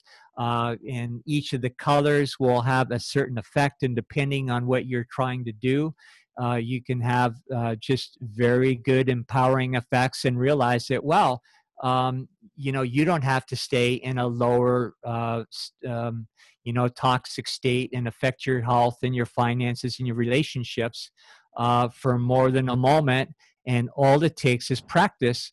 But the thing that impedes us wanting to just naturally do this of course is when you get back to that prior slide is we have an addiction for drama because just like reaching for the cigarette we get a good norepinephrine fix and we want to stay in the drama but someday we have to grow up straighten out our spine and just say no i'm tired of living in that level of existence and also it's my responsibility to contribute on a planetary level to uh, harmony rather than just being one of the barnacles on the on the face of the earth and do something about this. So it's really our personal responsibility to learn these things and just get out of our own way. Uh, in clinic we have other ways of addressing these things and we do this by addressing the total body needs. When we open up files where we um, you know, work on people's bodies with uh, everything from, you know, clinical kinesiology, acupuncture, osteopathy, all the, the you know, the physical mediums. Um, you are able to sequentially go through step by step and uh, help the body, you know, like support organs, uh, you know, and things that are impeding the natural flow of uh, communication and energy, uh, and and uh, the organ system's natural ability to, um, you know, discharge the back pressures that we experience emotionally. So that goes a long ways if you you know know somebody in your neighborhood that can do that sort of thing. And uh, one of the ways I really favor is with sonics, which is uh, sound frequencies. Uh, for instance, when I do acupuncture, I like to use um, tuning forks and other things uh, instead of needles because with those sound frequencies, I've, I've just found that you can achieve uh, quicker, or more dramatic effects.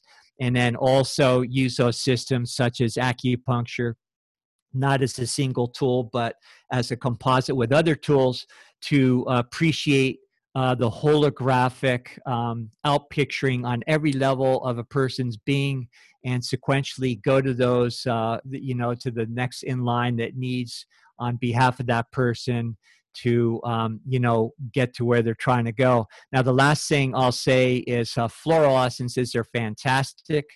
And uh, uh, floral essences are not just these little cute things you see in the health food store.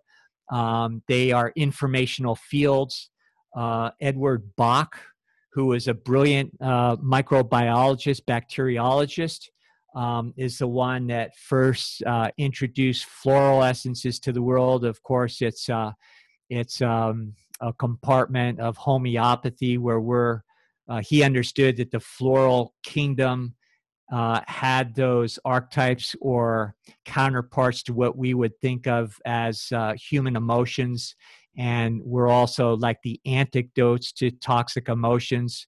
And um, so flower tinctures when you know how to use them and how to get to the right thing at the right time they can be absolutely dramatic in their effects uh, much more than people can appreciate. And uh, you know i studied with some people that were the uh, direct students of edward bach. And what i learned is uh, when you use them topically uh, they're much more effective. And uh, so that's why, uh, you know, we are talking earlier uh, about the Enneagram and the topical remedies that I created to address all those uh, uh, character fixations. you know, we complex them with the mesh essential oils and other homeopathic preparations that get through the portals of the body more efficiently. And also, there's German practitioners who have uh, figured out body mapping, in other words, neurological zones on the body that can be more effectively used uh, for certain uh, floral preparations to address certain emotional issues. And also, when you get into the use of floral essences, sorry, I know I'm talking fast here, but I just want to finish. Uh, you also uh, understand emotional tracks. You uh, can have these acquired issues that we're talking about with conflicts. It can be, you know, uh, all a product of all the other things from Enneagram, you know, and it's never one thing, it's always a combination of all these things that are in effect. but you recognize emotional tracks. You can have a core issue, you have another issue that's a compensation for that core issue, and then the compensation has a decompensation. So you can put together two, three, you know, or more uh, flower essences at a time to address all of those mechanisms.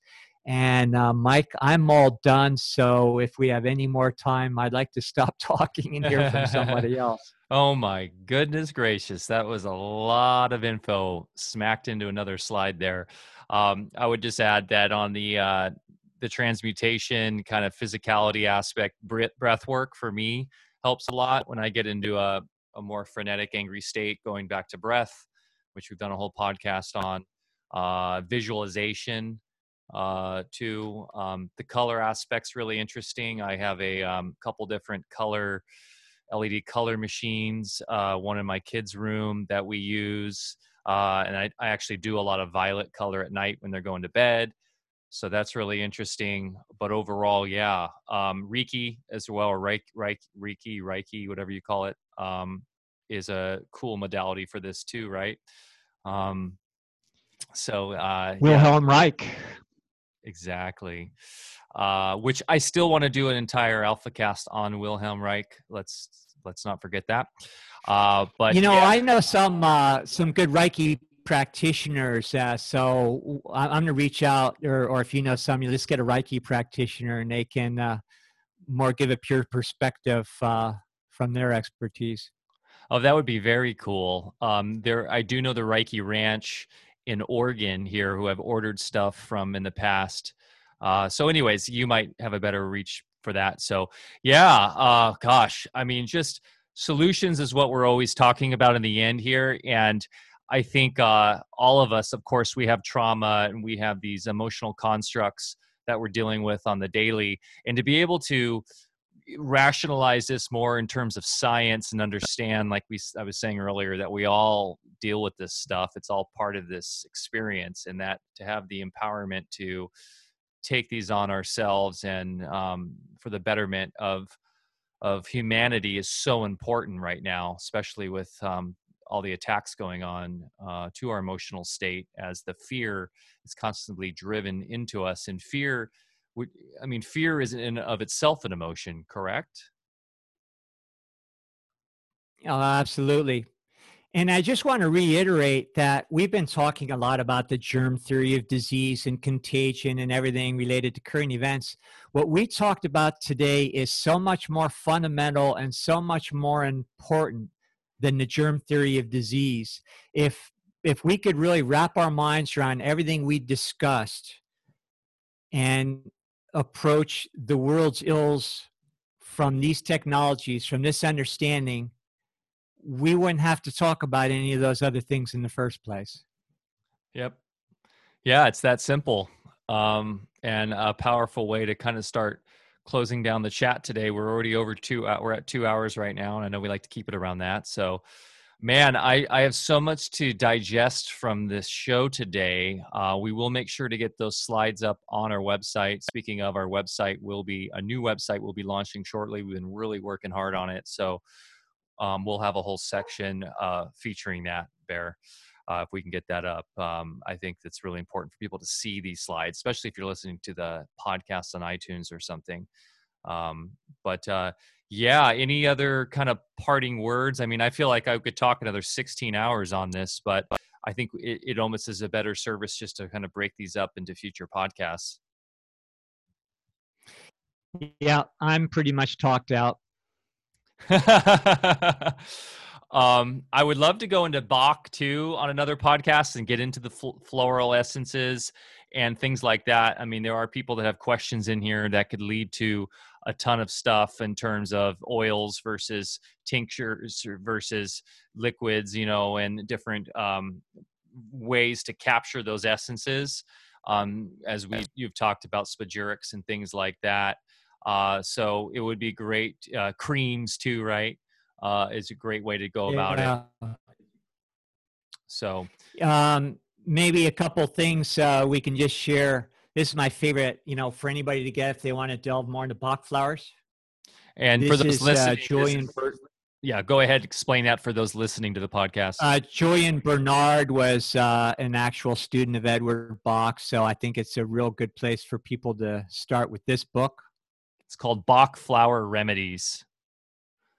Um, and that's another thing we'll be doing is getting uh, more of our resources uh, set up so people can find all of these different resources in one place. I know we've been work. Russ has been working on that, and we're working on that. So that'll be uh, on the new site eventually, as well as in our Telegram.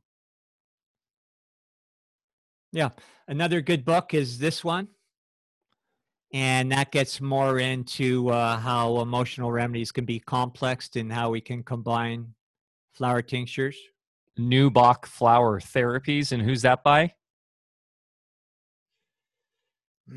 it's a cool Dietmar book. Kramer. Say, I'm sorry, say again? Uh, Dietmar Kramer. Okay. Cool. We'll Maybe get these put it in the show. Yeah, we'll put this all in the show notes. I want to uh, come and borrow one of those books or get them myself. Uh, it's funny we I have California poppies exploding all over our property, and I really wanted to look into capturing those essences uh, and uh, using that. Yeah.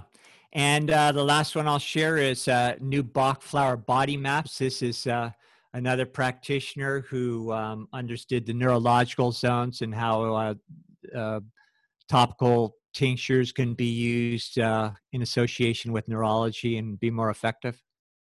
Very cool. Wow. Well, let's do a podcast on that. And um, I would love to dive deep into that and read up on that. Uh, that would be really fun. So, uh, hey, man, uh, I think we've exhausted my brain so far for today. Uh, what a great chat. And I hope people can get a lot out of this. It, we're really just scratching the surface on this topic, guys. So, um, what an amazing presentation today. We really appreciate that, uh, Bear. Uh, really fun. Um, we've got some great uh, uh, guests coming up for the rest of the month. We've got Josh Del Sol next week. Uh, it'll be on a different time zone. It'll be actually two o'clock Stant PST uh, on DLive next Thursday. Just keep that in mind, and we'll be talking about the 5G summit. Uh, we'll be talking about um, sovereignty and um, consenting, non-consent strategies for everything that's going on. So uh, this will relay probably into quantum language and all sorts of fun topics there. So that'll be a really fun chat. And then the week after, we have Dr. Edith Ubuntu Chan coming on to talk about super wellness. And I just want to give a, a, a massive thanks to uh, Dr. Edith.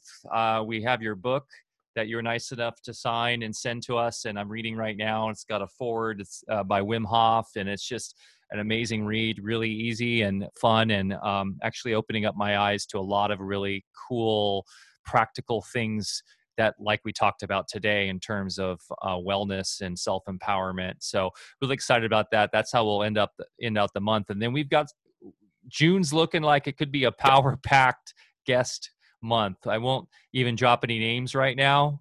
I did in the chat, so those in the DLive chat are lucky enough to see those names but uh, we still got to get them scheduled and stuff. But they're all said they want to come on the show, and um, some powerhouse names coming on here, brother. so really exciting. Um, so everyone, thanks for uh, listening today or watching. If you are on YouTube, uh, this will be actually premiering at 5 p.m. today uh, on YouTube. And you uh, please support us with the like, hit the like button, subscribe if you aren't subscribed yet. DLive, YouTube, um, you can join us on Patreon, join the co op, patreon.com forward slash alpha Vedic, and of course, join us on Telegram, uh, t.me forward slash alpha Vedic. We have an amazing community in there just talking all day long and all this stuff. Uh, we appreciate you guys. Uh, alphavedic.com is where you can find out all the information. You can support us by buying products or joining the co op. That's the best way to support us and help fund this operation. Um, you can also come into DLive and uh, drop tips in DLive. Um, download the Brave browser. You can get 9010 products through our new affiliate link. There's lots of ways to support us and support your health in the same time. So thanks so much, guys. Uh, Bear, once again, really appreciate the hard work you put into that presentation. Uh, I think a lot of people are going to get uh, amazing results from it.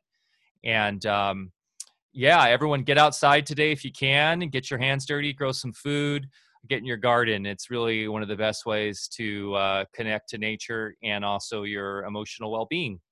So thanks, uh, thanks again, guys, and um, have an amazing day. Cheers.